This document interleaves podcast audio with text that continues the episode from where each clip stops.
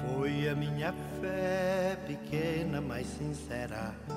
Foi a minha fé que me levou. Louvado seja nosso Senhor Jesus Cristo, para sempre seja louvado. Bom dia, peregrinos! Sexta-feira, último dia da semana, hoje, dia 11 de setembro. Que bom que estamos juntos em mais um programa Minutos de Fé.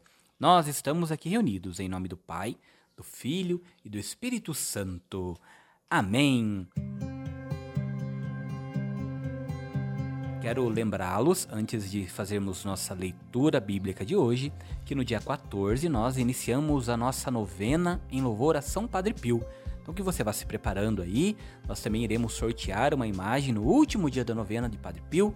Então você pode participar escutando a novena e lá nós vamos informar como fazer para ganhar esta linda imagem de Padre Pio tá bom?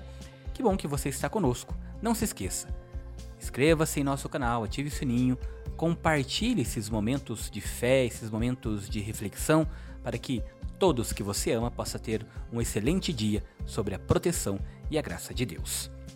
Hoje nós vamos, como eu tenho falado desde a segunda-feira, nós estamos lendo o Evangelho do dia.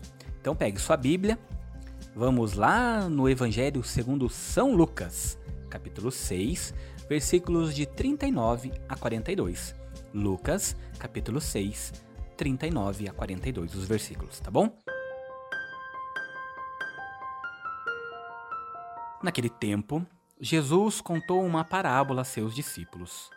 Pode um cego guiar outro cego? Não cairão os dois num buraco? Um discípulo não é maior do que o mestre. Todo discípulo, bem formado, será como o mestre. Porque vês tu o cisco no olho do teu irmão e não percebe a trave que há no teu próprio olho? Como podes dizer a teu irmão: Irmão, deixa-me tirar o cisco do teu olho, quando tu não vês a trave no teu próprio olho? Hipócrita!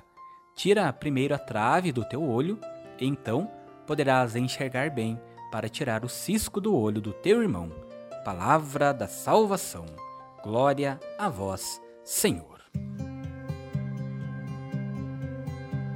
Peregrino, peregrina, preste bem atenção nessa nossa reflexão. Procure compreender o próximo. Não magoe aqueles que te beneficiam.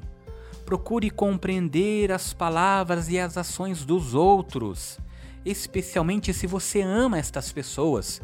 Assim como, com toda certeza, essas pessoas também precisam e procuram compreender suas palavras, suas ações.